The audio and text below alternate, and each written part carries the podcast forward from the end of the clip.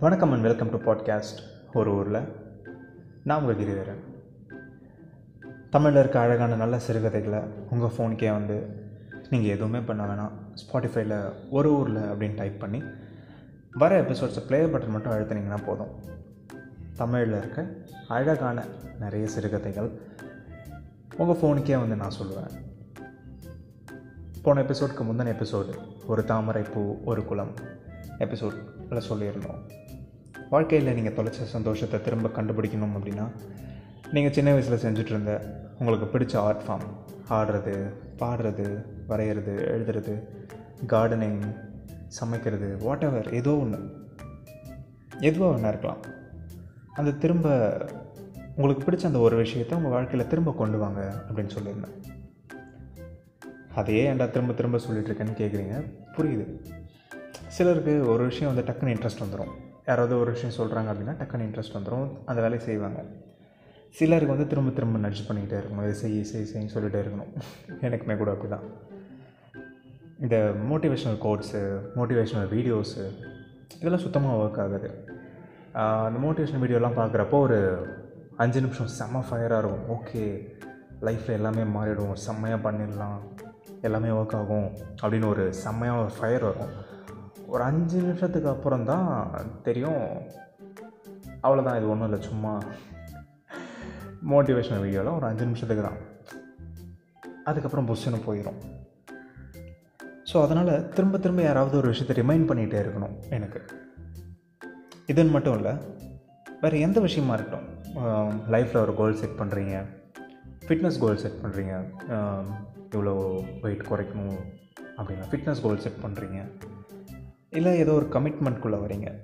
இந்த வேலையை செய்யணும் இந்த ஒரு இது வாங்கணும் அது வாங்கணும் ஏதோ ஒரு கமிட்மெண்ட்குள்ளே வரீங்க அப்படின்னா உங்களுக்கு க்ளோஸாக யாராவது இருப்பாங்கள்ல ஃபேமிலியோ ஃப்ரெண்ட்ஸோ உங்களுக்குன்னு ஒரு ரெண்டு மூணு பேராவது இருப்பாங்கள்ல பர்சனலாக எந்த கஷ்டனாலும் அவங்கக்கிட்ட தான் போய் சொல்லுவேன்.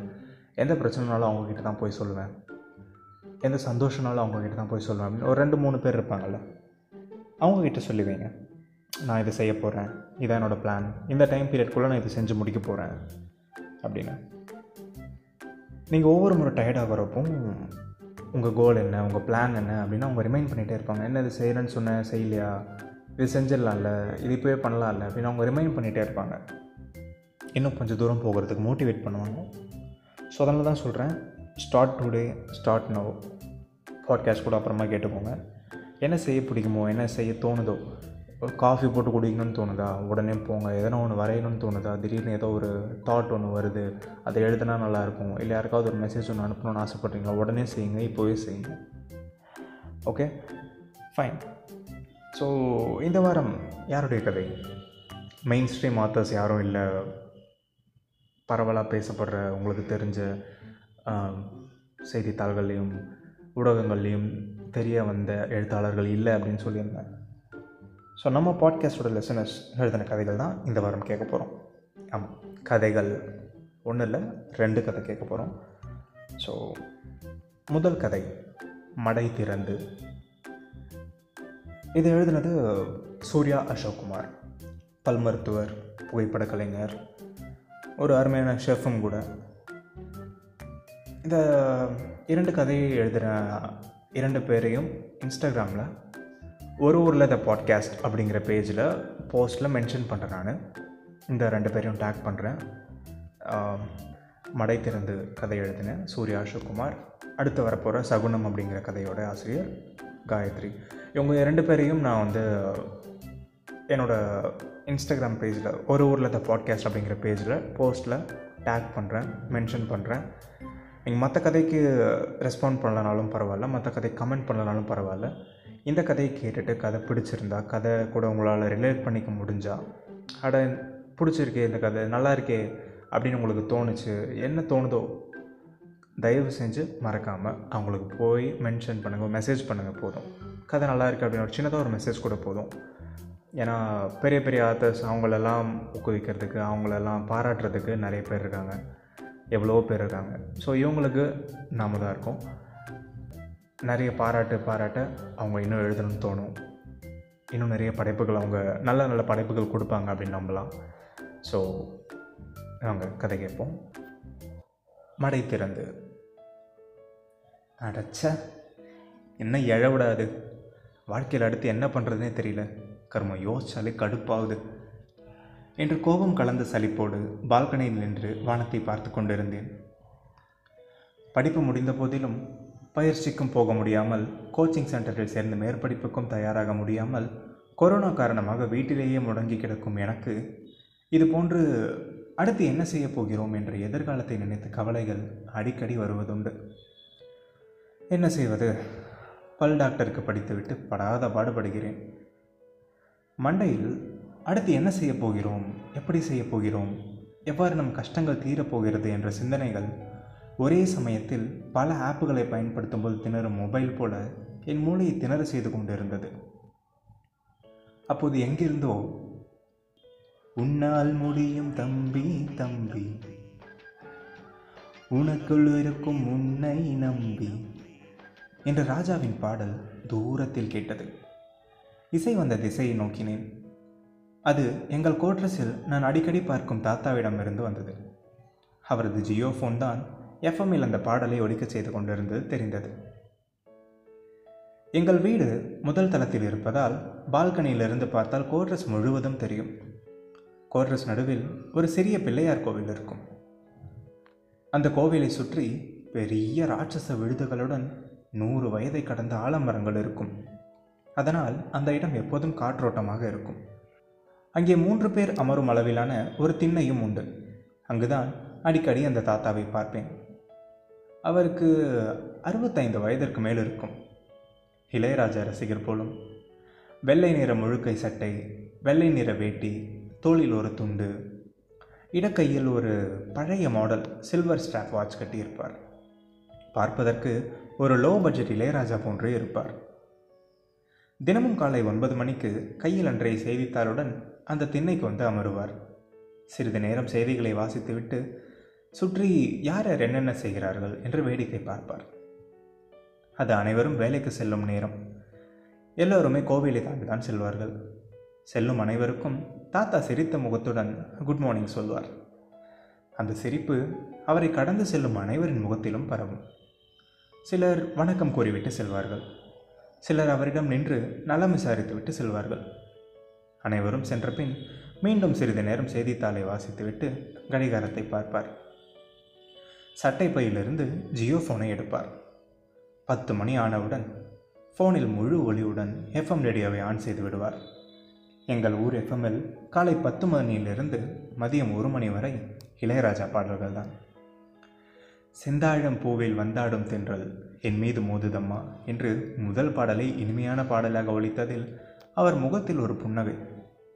அப்படியே ரசித்தபடியே திண்ணையில் படுத்துக்கொண்டார் சில நேரம் அப்படியே உட்கார்ந்து கொண்டு பாடல்களை கூடவே பாடிக்கொண்டும் வேடிக்கை பார்த்து கொண்டும் இருப்பார். பிறகு வீட்டிற்கு சென்று மதிய உணவிற்கு பின் எங்கள் வீடு இருக்கும் கோட்ரஸுக்கு வருவார். கீழ் வீட்டில் ஒரு பாட்டி இருப்பார். பாட்டி தான் கோட்ரஸில் அவருக்கு இருக்கும் ஒரே தோழி. பெரும்பாலும் மதிய நேரங்களில் எஃப்எம்எல் பாடல்களுடன் அவர்கள் இருவரும் தாயம் விளையாடி கொண்டு பழைய கதைகள் அவர்கள் காலத்து பாடல்கள் படங்கள் பற்றியும் பேசிக்கொண்டிருப்பார்கள். மாலை நேரங்களில் கோவில் முன்பாக விளையாடி இருக்கும் குழந்தைகளோடு விளையாடுவார். குழந்தைகள் சென்றவுடன் மீண்டும் தன் ஜியோ ஃபோனை எடுத்து ஜியோ டிவியில் ஏதேனும் படங்கள் அல்லது நாடகங்கள் பார்த்துவிட்டு அந்தி சாய்ந்ததும் வீட்டிற்கு சென்று விடுவார். இரவு உணவிற்கு பின் தன்னிடமான திண்ணைக்கு மீண்டும் வருவார். தூசி தட்டி நன்றாக சுத்தம் செய்துவிட்டு மீண்டும் எஃப்எம்மில் நீரோடும் வைகையிலே நின்றாடும் மீனே என்ற அழகிய பாடல் ஒழிக்க அப்படியே உறங்கி விடுவார் என்ன ஒரு அழகான வாழ்க்கை அவருடையது. அவரை பார்க்கும்போது திடீரென ஒரு ஏக்கமும் பொறாமையும் தோன்றும். அவருக்கு தூங்க அரண்மனை போன்ற வீடு தேவைப்படவில்லை. ஆலமர நிழலும் திண்ணையுமே போதுமானதாக உள்ளது. பாடல்கள் கேட்கவோ படங்கள் பார்க்கவோ டிவியோ விலையுயர்ந்த ஃபோனோ தேவைப்படவில்லை. இரண்டாயிரம் ரூபாய் ஜியோ ஃபோனே போதுமானதாக இருந்தது. அறுபது வயதிற்கு மேல் நிம்மதியான வாழ்க்கை என்பது இது போன்ற சின்ன சின்ன விஷயங்களிலும் சிம்பிளான விஷயங்களிலும் தான் இருக்கிறது. எவ்வளவு ஓடினாலும் நிம்மதியான வாழ்க்கை என்பது நாம் வடிவமைத்துக் கொள்வதில் தான் உள்ளது என்பது எதிர்காலத்தை நினைத்து வெறுப்பாய் பால்கனியில் நின்று கொண்டிருந்த எனக்கு தாத்தாவை பார்க்கும்போது தோன்றியது. நான் பார்த்து கொண்டிருப்பதை கவனித்த தாத்தா என்னை பார்த்து புன்னகைத்தார். அவருடன் ஏதாவது பேச வேண்டும் என்ன பேசுவது என்று தெரியவில்லை என்றாலும் ஏதோ ஒரு தெளிவு கிடைக்கும் என உள்ளுணர்வு சொல்லியது. உடனே கீழே இறங்கி திண்ணையை நோக்கி சென்றேன். என்னை பார்த்ததும் குட் மார்னிங் டாக்டர் என்று புன்னகை ததும்ப வரவேற்றார். குட் மார்னிங் தாத்தா. எப்படி இருக்கீங்க? என்று கேட்டேன். நல்லா இருக்கேன் தம்பி. உங்களுக்கு என்ன ஆச்சு? காலையிலேயே வானத்தை பார்த்துட்டு எதையோ யோசிச்சுக்கிட்டு இருக்க மாதிரி இருக்கு. எதுவும் பிரச்சனையாப்பா? என்று கேட்டவாறே எஃப்எம்ஐ அணைத்து விட்டு என்னை பார்த்தார். ஒன்றுமில்ல தாத்தா. நான் படிப்பு முடித்து ஒரு வருஷம் ஆகுது. இன்னும் அடுத்து என்ன செய்ய போகிறேன்னு தெரியாமல் எதிர்காலம் பற்றி கவலைப்பட ஆரம்பிச்சிட்டேன். அதான் தாத்தா. வேற ஒன்றும் இல்லை. சில சமயம் இந்த யோசனையிலேருந்து வெளியே வர முடியாமல் ஸ்ட்ரெஸ் ஆகிடுறேன். உங்கள் எஃப்எம்லேருந்து வந்த உன்னால் முடியும் தம்பி பாட்டு டக்குன்னு மூடு மாற்றிருச்சு அதான் உங்ககிட்ட பேசலாம்னு வந்தேன். ஓ சரி சரி டாக்டர் தம்பி. உடலுக்கு வர பிரச்சனை பற்றியெல்லாம் நல்லா தெரிஞ்சு வச்சுருக்கேன் உங்களுக்கு. மனசு பிரச்சனைக்கு தீர்வு தெரியல போலயே. என்று பொறுமையாக சிரித்து கொண்டே சொன்னார். ஒரு பாட்டோ இசையோ உங்கள் மனசை லேசாக்குதுன்னா ஸ்ட்ரெஸ் நினச்சி ஏன் ஃபீல் பண்ணுறீங்க கவலைப்படுறப்போலாம் நாலு பிடிச்ச பாட்டு கேளுங்க நிம்மதி ஆகிடலாம் சட்டென்று என் மூளை எனக்கு பிடித்த பாடல்கள் என்று பிளேலிஸ்ட்டை தயார் செய்த ஆரம்பித்தது. வீட்டுக்கு வரவங்கெல்லாம் என்னை பார்த்து ஒரு வருஷம் வேஸ்ட் பண்ணது போதும் சீக்கிரமாக வேலைக்கு போய் சம்பாரித்து செட்டில் ஆகிற வழியை பாரு. வயசு போனால் வராதுன்னு இஷ்டத்துக்கும் எதையாச்சும் பேசிட்டு போயிடுறாங்க தாத்தா. என்று மீண்டும் நான் படும் கஷ்டத்தை கூறினேன். ஆடா அவனுங்க கிடக்கிறானுங்க விடுங்க தம்பி. சொந்தக்காரனாலே சொல்லி வச்ச மாதிரி ஒரே இலக்கு தான் பேசுவானுங்க. அதையெல்லாம் கண்டுக்காதீங்க. இப்போவே ஓடி ஓடி சம்பாரித்து செட்டில் ஆகி என்ன பண்ண போகிறீங்க சம்பாதிக்க ஓட ஆரம்பிச்சிட்டா கல்யாணம் பண்ணி வச்சுருவாங்க. அப்புறம் குழந்தை பெற்றுக்கிட்டு அதுங்களுக்காக ஓடி ஓடி இந்த வயசில் நீங்கள் பின்னாடி இதெல்லாம் செய்யணும்னு யோசித்து வச்ச விஷயங்களில் முக்கால்வாசி மறந்தே போயிடும் நான் அப்படித்தான் மறந்துட்டு கஷ்டப்பட்டேன். ஐம்பத்தஞ்சு வயசில் பொண்ணோட கல்யாணத்தை நடத்திட்டு திரும்பி பார்க்குறேன் நான் ஓடிக்கிட்டே இருந்தது மட்டும்தான் ஞாபகத்தில் இருக்குது வாழ்க்கையை எப்படி வாழலாம்னு யோசிக்கிறதுக்குள்ளேயே வாழ்க்கையோட கடைசிக்கு வந்துட்டேன். மீதி இருக்கிறதையாச்சும் எனக்கு பிடிச்ச மாதிரி இருக்கட்டுமேன்னு இருக்கேன்.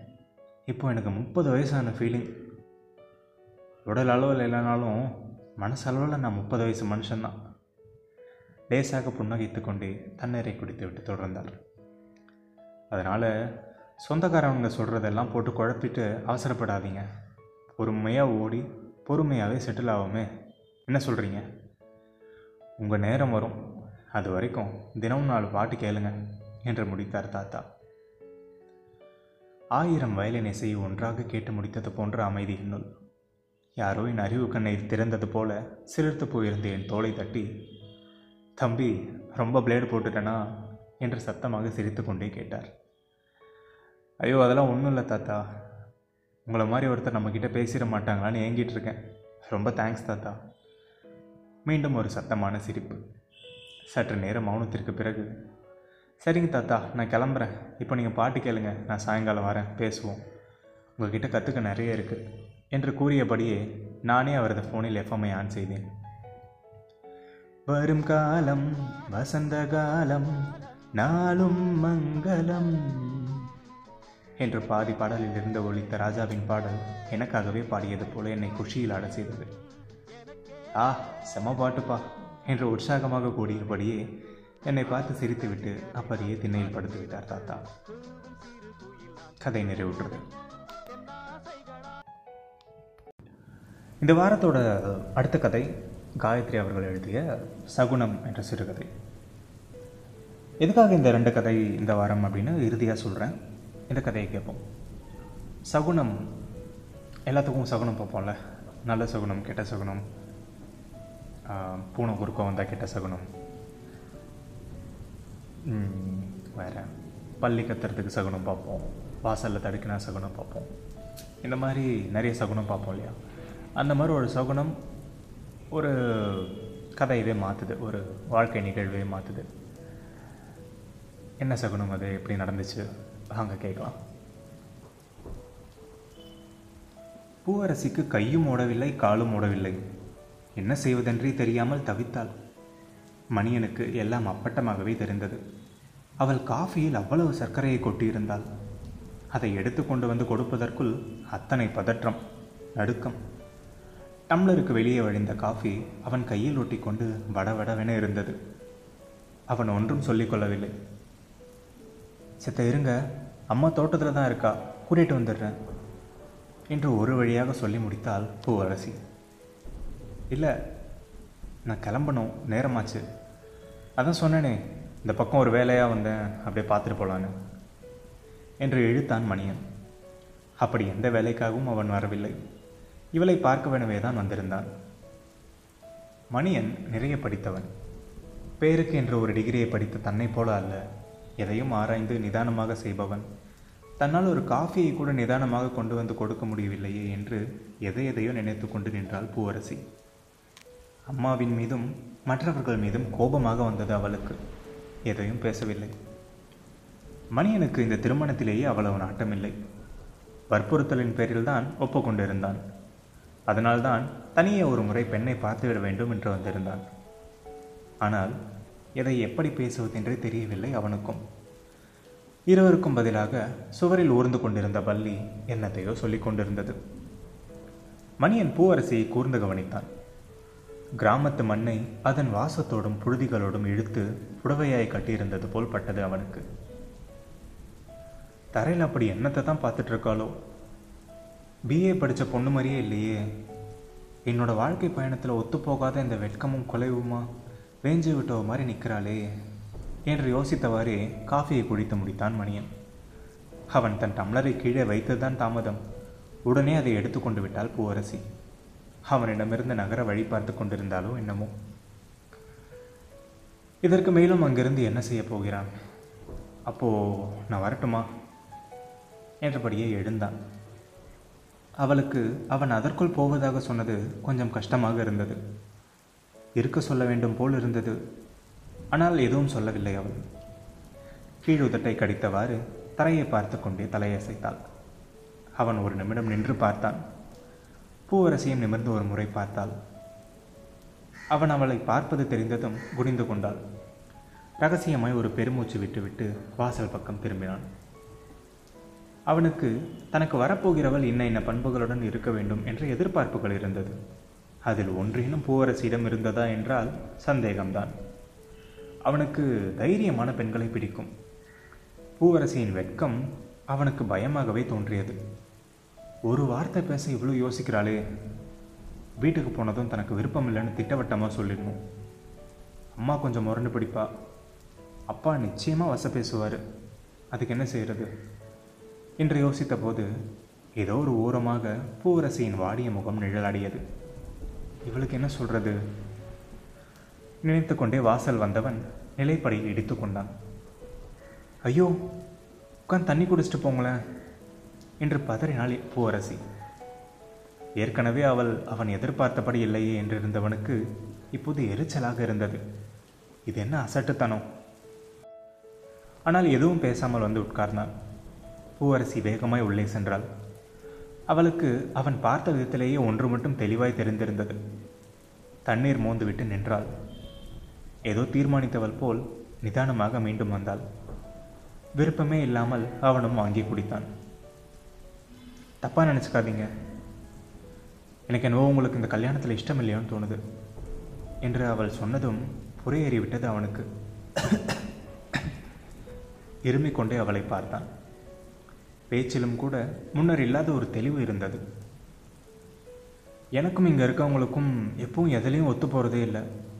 அவங்க சொல்கிறது போல தானோ என்னமோ. இதுவரை ஏழு பேர் பார்த்துட்டு போய் வேணான்னு சொல்லிட்டாங்க. நான் அதிகமாக பேசுகிறேன் பொண்ணு மாதிரியே இல்லைன்னு காரணம் சொல்லுவாங்க. படித்த திமிரு ஒரு டிகிரிக்கே இப்படியா? அப்படின்னு என்னை பேசாமல் ஒரு பொழுதும் போனதில்லை. எங்கள் வீட்டில் நான் கொஞ்சம் அப்படி தான் எனக்கு மனசில் என்ன பட்டாலும் டப்புன்னு சொல்லிடுவேன் நாலு எழுத்து படிச்சுட்டா எதையும் கேட்கக்கூடாதுன்னு இங்கே இருக்கவங்களாம் சொல்லுவாங்க. கேட்கக்கூடாதுன்னு தான் இல்லை. எதுலேயும் பெருசாக எனக்கு நம்பிக்கை கிடையாது. இப்போ கூட உங்களை இருக்க சொன்னது சகுனம் சரியில்லைன்னெலாம் இல்லை. நீங்கள் வேணான்னு தான் சொல்ல போகிறீங்க எதனாலன்னு கேட்கணும் தான். நான் எல்லாம் சரியாக தானே செஞ்சேன். எல்லோரும் சொன்னபடி தான் நடந்துக்கிட்டேன் அப்புறமும் ஏன்? காரணம் மட்டும் சொல்லிட்டு போங்களேன். என்று அவள் சொல்லி முடித்த போது மணியன் புன்னகை பூத்திருந்தான். நான் உங்களை வேணான்னு சொல்ல போகிறேன்னு யார் சொன்னது? அவன் பேச்சில் தானாகவே மரியாதை ஒட்டி கொண்டது. இல்லையா? அப்போ இப்போ சொல்ல போகிறீங்களா இவ்வளோ பேசிட்டனே என்றாள். உண்மையாக சொல்லணும்னா எனக்கு இப்போ தான் உங்களை ரொம்ப பிடிச்சிருக்கு என்று மனதில் அமைதி படர அத்தனை சந்தோஷத்துடன் சொன்னான். இப்போது அவள் பேசியதில் உண்மையும் அவன் கனவின் வாசமும் தெரிந்ததாக தோன்றியது அவனுக்கு. அவள் சேலை புழுதிகளற்று தெரிந்தது. உண்மையாவா? என்று குழந்தை போல் ஆச்சரியமாக கேட்டவளுக்கு ஆமாம் என்று தலையசைப்போடு ஒரு புன்னகையும் சேர்த்து கொடுத்தான். நான் வாழ்க்கை பூரா நடிக்கணுமோன்னு நினச்சேன். எனக்கு கடவுள் மேலே இதுவரை நம்பிக்கை இல்லை. ஆனால் இப்போ அந்த கடவுள் தான் உங்களை அனுப்பி வச்சாரோன்னு தோணுது என்று சொல்லி சிரித்தாள். அந்த சிரிப்பில் பல நாள் அடக்கி வைத்த சிரிப்பு கலந்து தெரிந்தது. அவனும் காரணமே இல்லாமல் சிரித்தான். பூவரசி வேறு பெண் போல தெரிந்தாள். உண்மையில் அவள் வேறு பெண்ணாக தான் மாறியிருந்தாள். அம்மா மீதோ ஊர் மீதோ கூட அவளுக்கு இப்போது கோபமில்லை. ஒரு நிம்மதி கலந்த மனநிலை அவளுக்கு தோன்றியது. மணியன் உட்கார சொல்ல அவளும் தயக்கமில்லாமல் உட்கார்ந்தாள். இருவரும் பேசினார்கள். புதிதாக அப்போதுதான் சந்தித்து கொண்டவர்கள் போல இருவருக்கும் இருவரும் புதிதாக அறிமுகமாகி கொண்டார்கள். தனக்கு இனி வேலை இல்லை என்று தெரிந்து கூரையில் இருந்த ஓட்டையினுள் புகுந்தது அந்த பள்ளி. சற்று நேரத்திற்கு பின் போகலாம் என்று எழுந்தான் மணியன். பூவரசியும் எழுந்தாள் ரொம்ப தேங்க்ஸ் என்றாள். நீங்கள் நீங்களாக இருக்க யாருடைய அனுமதியும் தேவையில்லை. நீங்கள் நீங்களாக இருந்தது எனக்கும் பிடிச்சிருந்தது. இதில் தேங்க்ஸ் சொல்ல என்ன இருக்குது அதுக்கு இல்லை. அப்போ நான் தண்ணி குடிச்சிட்டு போக சொன்னப்போ போகாமல் அப்படியே இருந்தீங்களே அதுக்கு என்றாள். ஐ லைக் திஸ் என்றான். உண்மையில் அவன் எதை சொன்னானோ புரிந்தவள் போல முகம் மலர்ந்தாள் பூவரசி. ஐ நோ என்றவளின் உச்சரிப்பு அவ்வளவு அழகாக இருந்தது அவனுக்கு. வெளியே செல்லும்போது வேண்டுமென்றே காலை இடித்து கொண்டான். பார்த்து போங்க என்று சத்தம் வந்தது. இந்த ஒரு முறை மட்டும் அவளுக்கு சகுனங்களில் நம்பிக்கை இருக்கக்கூடாதா? என்று ஆசைப்பட்டான். திரும்பி ஒரு முறை சிரித்து விட்டு போனான். கதை நிறைவுற்றது. மடை திறந்து சகுனம். எதுக்காக இந்த இரண்டு கதைகள் பிடிச்சதுன்னா இந்த கதையோட கதாபாத்திரங்களோட அமைப்பு தான். நீங்கள் நீங்களாகவே இருந்தாலே எல்லாருக்கும் உங்களை பிடிக்கும் அப்படின்னு சொல்கிற பூவரசி. எவ்வளோ கஷ்டம் வந்தாலும் கொஞ்ச நாள் எல்லாம் சரியாகும் அப்படின்னு சொல்கிற அந்த மரத்தடி தாத்தா.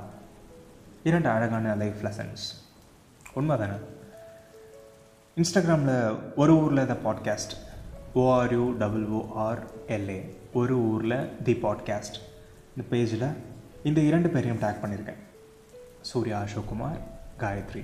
இவங்க இரண்டு பேரையும் டேக் பண்ணியிருக்கேன் கதை பிடிச்சிருந்தா உங்களால் கனெக்ட் பண்ணிக்க முடிஞ்சால் கண்டிப்பாக ஒரு மெசேஜ் அனுப்பி சொல்லுங்கள் பாராட்டுகள் தான் ஒரு கலைஞனை இன்னும் உயரத்துக்கு கொண்டு போகும். ஸோ மறக்காமல் மெசேஜ் பண்ணி அவங்களுக்கு உங்கள் பாராட்டுகளை சொல்லுங்கள் அடுத்த வாரம் என்ன கதை? இல்லை இந்த கதைக்கான கமெண்ட் என்ன? குறை நிறை எதுவாக இருந்தாலும் மின்னஞ்சல் அனுப்புங்க. பாட்காஸ்ட் ஒரு ஊரில் at Gmail dot com P O D C A S T O R U double O R L A podcast ஒரு ஊரில் அட் ஜிமெயில் டாட் காம் இந்த முகவரிக்கு. மீண்டும் அழகான கதைகளோடு அடுத்த வாரம் உங்களை சந்திக்கிறேன். அதுவரை உங்களிடமிருந்து விடைபெறுவது உங்கள் கிரிதரன் நன்றி.